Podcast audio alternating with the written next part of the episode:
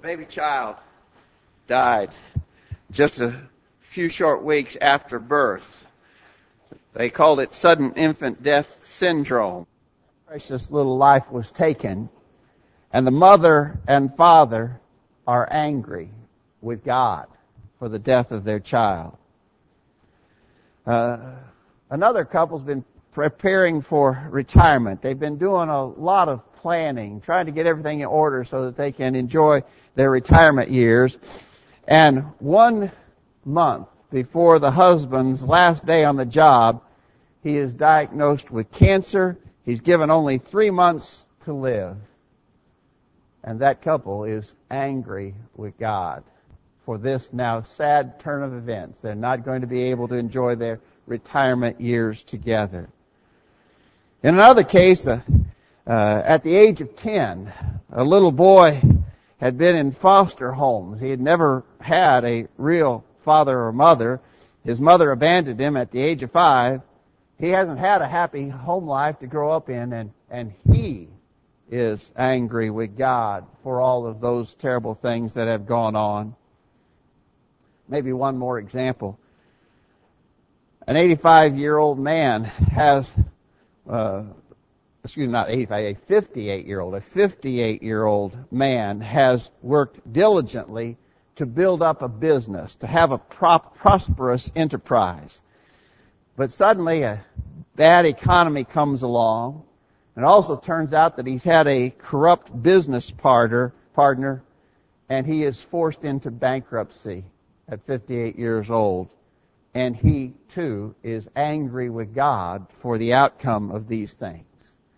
Now, I've just presented some scenarios to you. You can probably think of a whole host of other scenarios in which people suffered bad things, and you've probably known of some people having suffered such bad things to get angry with God as a result of that. God is almighty, after all, and if He wanted to, He could stop these things from happening. Why doesn't He? And he's supposed to be a loving God, and if he's a loving God, why doesn't he step in? Why doesn't he pour out his blessings and his benevolence so that no one has to suffer the kind of things that we've just described or other things that might be of that nature? Why doesn't God do something? And people, when they think that way and when they dwell upon that, as they spend time, more and more time thinking about it, they get angry. They get angry with God. Maybe you have been in that situation. Or at least my guess is that you've probably known somebody who has been in the past, or maybe is right now, angry with God. How do we deal with that? And how would we help others, maybe who are suffering with that kind of a thought process? How can we deal with a situation such as we have described and the outcome being someone who's angry with God? We want to talk about that in our lesson this morning. I hope we can say some things that will be helpful.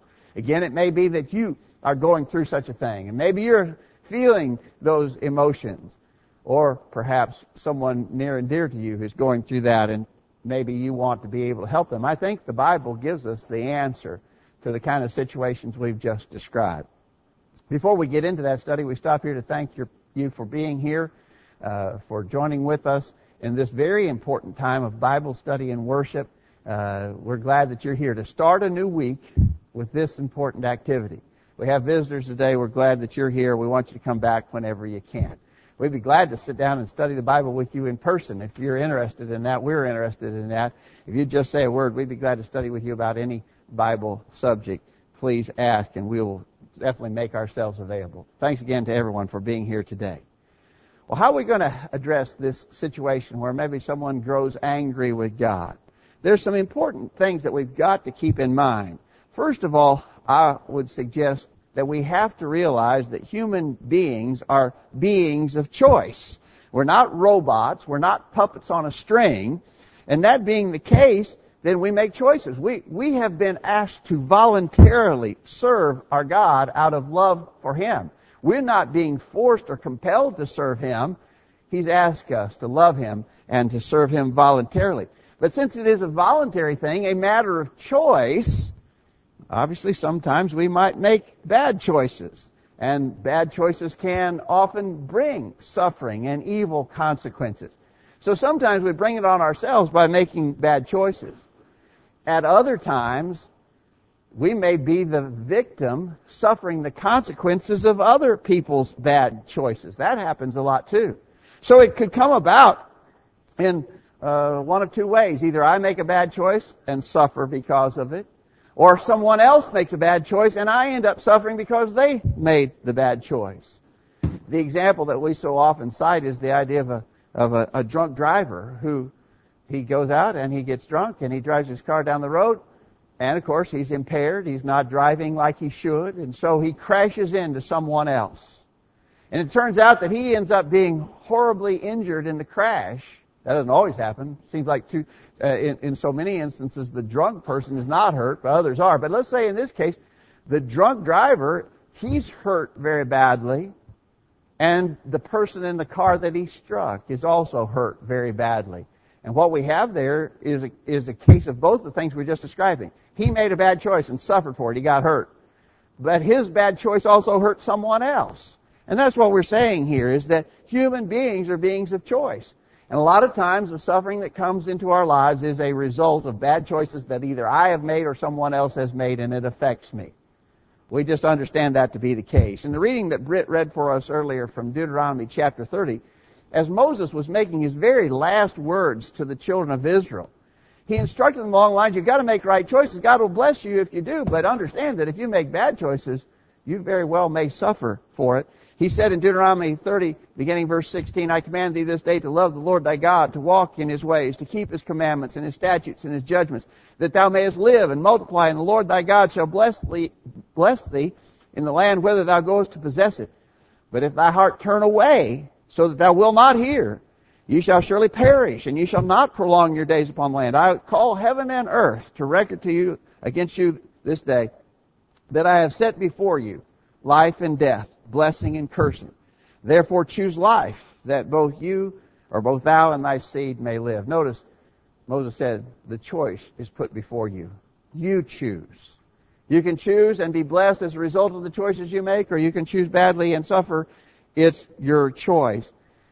That was a long time ago when Moses gave those instructions to the children of Israel. But things haven't changed really. We live under a different law than they live, but things haven't really changed.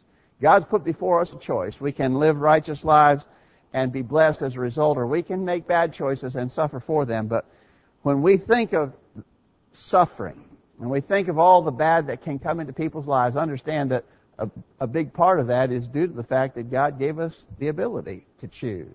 We've got to choose right.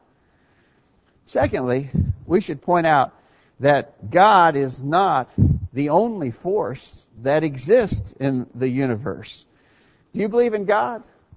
Well, certainly, I hope that you do. I, my guess is that everybody here this morning is a believer in God. If you're not, we're very glad that you're here. We, we, we hope you continue to study with us because we think the evidence is overwhelming in support of the conclusion that there is an Almighty God in heaven who created everything. So, if we believe in God, then Satan must also be accepted as a reality too. Because if there's a God, and there is, and He gave us the Bible, and He did, the Bible tells us that there is Satan, and that Satan is constantly working uh, to bring evil into our lives. Notice in 1 Peter chapter 5, verse 8, be sober, be vigilant, because your adversary the devil is a roaring lion, walking about, seeking whom he may devour. Satan tempts us. He lures us. He entices us. He tries to get us to engage in wrong activities. He's constantly at work at that. Now, if we yield to him, if we give in to the temptation that he puts before us, and he's constantly at work at that, he never gives up. You know, we, we are impressed when we study about the temptation of Jesus. He tempted, can you imagine? He's so determined, he even tries to tempt Jesus Of course, he doesn't succeed, but it says there, Luke's account, I think, at the end of the temptation of Jesus, says he left him for a season. He didn't leave him forever. He, he was constantly working even to get Jesus to sin. So he's going to tempt us, try to entice us to sin. And if he succeeds, and if we yield to him, notice what happens. In Proverbs chapter 13, verse 15, it says, the way of the transgressor is hard. You suffer hard things because you make these choices that Satan has put before you. I think it is a fair argument to say if you want to be mad, Be mad at the real cause of all the bad and suffering that is in the world. Be mad at Satan. If you want to be mad at someone, be mad at Satan. And don't give in to him because he is just seeking your ruin. He's seeking nothing good in your behalf. He's seeking your ruin. When God had everything on earth the way He wanted it, how was it? Garden of Eden. Garden of Eden. Perfection. And all the bad that came into the world was a result of Satan being able to tempt initially Adam and Eve, but ultimately all of us. All of the evil in the world comes through the sin that has been introduced. It wasn't that way when God had things exactly the way He intended them wanted them to be. So again, when you're thinking about being angry with God, we would suggest don't be angry with Him, be angry with Satan. God is not the only force that exists in the universe. Also, we would say that you need to remember that God never promised an easy road free from tribulation. He never said that everything was going to be perfect or easy in this life. I want to, I want to, I want to see if you can picture this scenario. So you're in the, you're in the army. And it's, and there's conflict going on. It's wartime. And so your commanding general comes before the assembled troops and he says, listen, men, today this is going to be a cakewalk. This is going to be like a picnic in the park. We got to go over here. We got to make this objective, but it's, all we got to do is walk over there. We'll have no opposition, no resistance, and it'll be very easy. Today is an easy day. So you believe that, but it turns out that he knew and was aware of the fact that between here and where he wanted you to go, you would engage a terrible battle. And lots of men would be killed and wounded. And he knew that. And he didn't prepare you for it by telling you that he's putting you, as the expression goes, in harm's way. He didn't tell you that. And he led you to believe that there was no danger at all. And as you tried to do what he said to do, you met all kinds of horrible conflict and resistance, injury and death. Let me tell you something. You'd be mad at a general who did that, who knew what you were about to get into and didn't tell you and let you walk right into it unprepared. You'd be mad at him. And you have reason to be mad at him. Change the scenario. So here's the general, and he calls his assembled troops together and he says, Men, we got to go over there. But between here and there, the enemy is strongly entrenched. It's going to be a battle like we've never fought before, but we've got to get there. Uh, a lot depends upon us being able to achieve this objective. I know that a lot of you will be hurt today. I'm sad to say that some of you will die today. That's what we're getting into, and we've got to do it. And the troops would rally around and they would do what they were called upon to do, and when some of them were injured and when some died, no one would be angry at the general because he let them know up front. This is the way it's going to be, right? So, so you got that picture in mind? Now, what about God? God is like the general who said, I know it's going to be hard, and I know that it'll be a tough road to hoe. God told us. He never left us to be disillusioned into believing that everything was going to be easy and everything would come up roses. God never said that to us.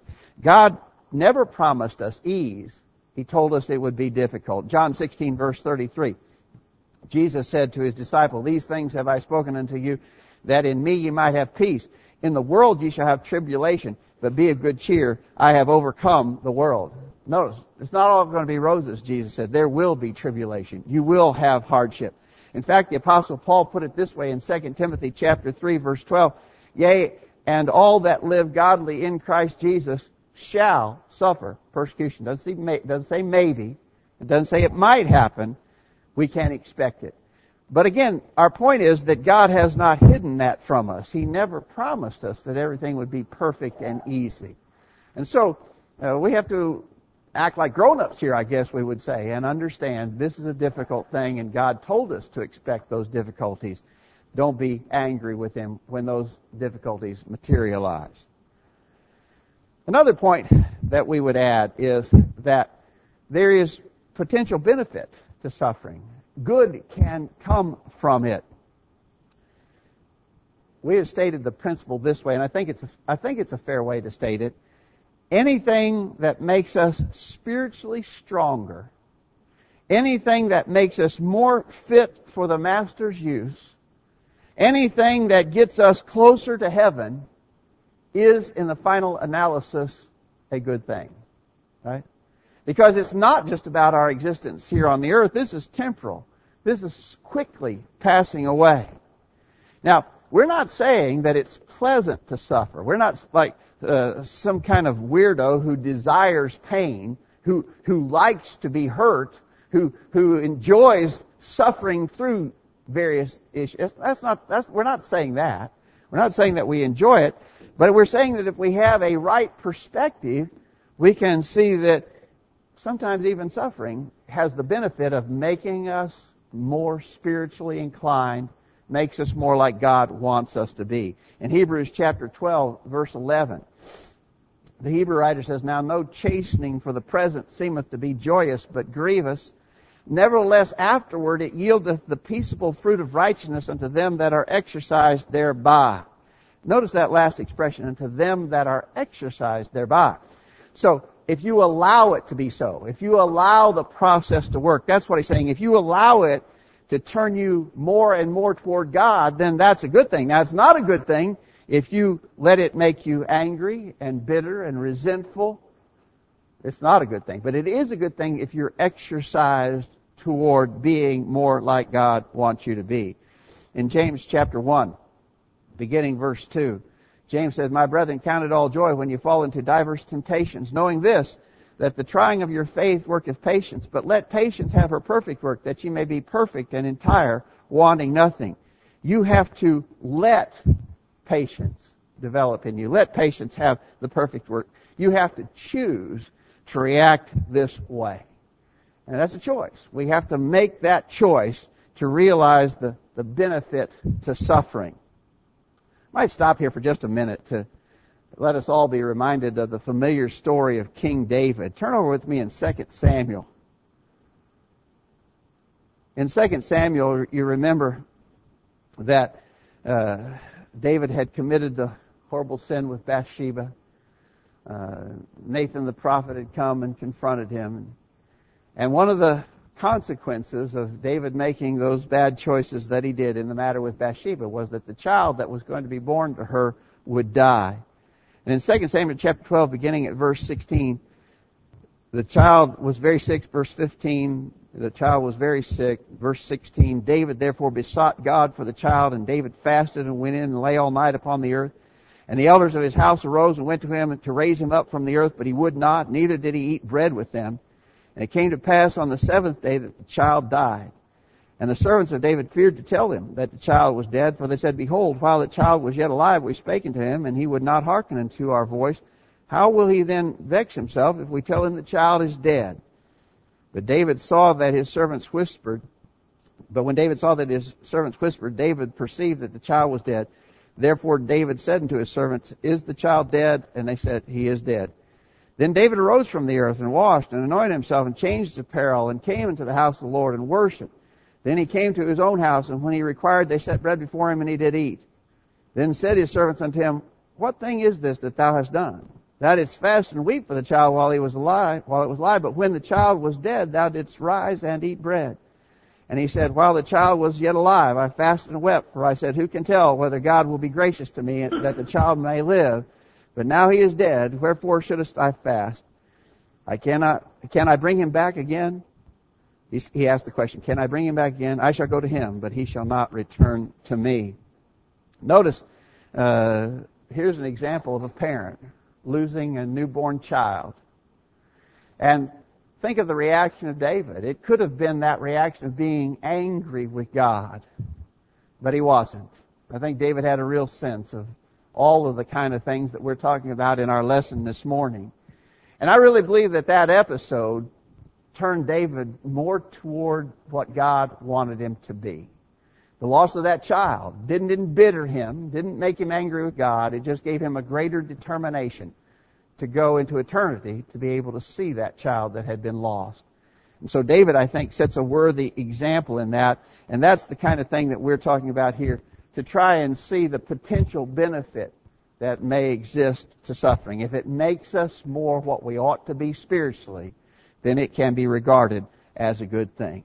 One more point to add to these considerations, and that is that we should serve God because He is God and not because of what we get from it. You know, this whole idea of being angry with God, I think, manifest a wrong view of what our service to God ought to be about. Is it for me? Is it for me? Is it for what I can get out of it? Is that why I'm serving God? And therefore, when something doesn't turn out to my benefit, when it doesn't come out just the way I want it, I'm mad because I'm serving God and I expect that He should do for me just what I want Him to do. Is that the way we're viewing it? Are we approaching our service to God in that selfish fashion? Now, understand, of course, we think that there's great benefits to be gained by serving God. We believe that we're blessed in this life most often. We certainly believe in the blessing of eternity. But bottom line, we should be serving God because He is God. And I am His creation. And, and that being the case, I should serve Him really, if for no other reason, just for that. He is God. And, and He is my Maker. And I should have a, an obligation to do as He willed. We've been studying the case of Job in our Wednesday night class. What a, an interesting story Job is. Job was tempted, severely tempted. In Job chapter 1 verse 9, Satan answered the Lord, doth Job serve God for naught? Uh, Satan basically made the claim, the only reason that Job is serving is because of what he's getting out of it.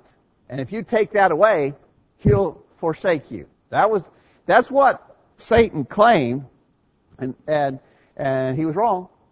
And God allowed him to move forward with certain horrible things that happened to Job.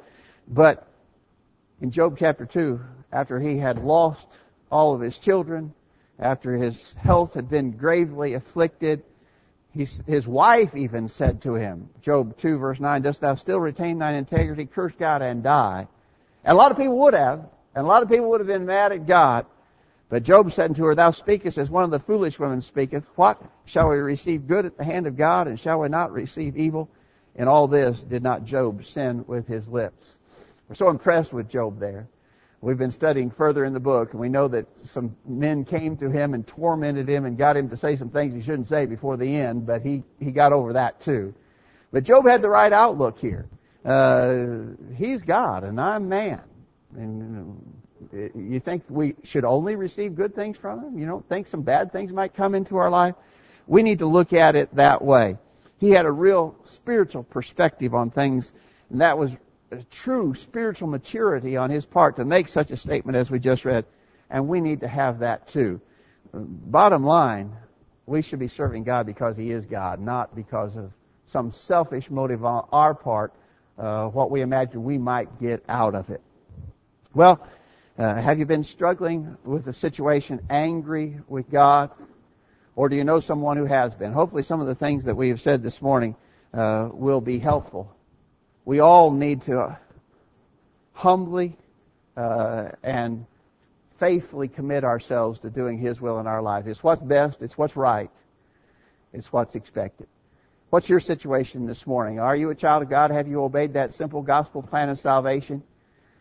hear, believe, repent, confess, be baptized for the remission of sins. It's such a, a, straightforward plan to understand and to do. And we hope you would make that decision without delay. If you need more information or more study, just say so. We'll be glad to study with you. If you're a Christian already, but you've fallen away and not been faithful to your Lord, come back to Him in repentance, confession, and prayer. If we can help, let us know while we stand and sing this song.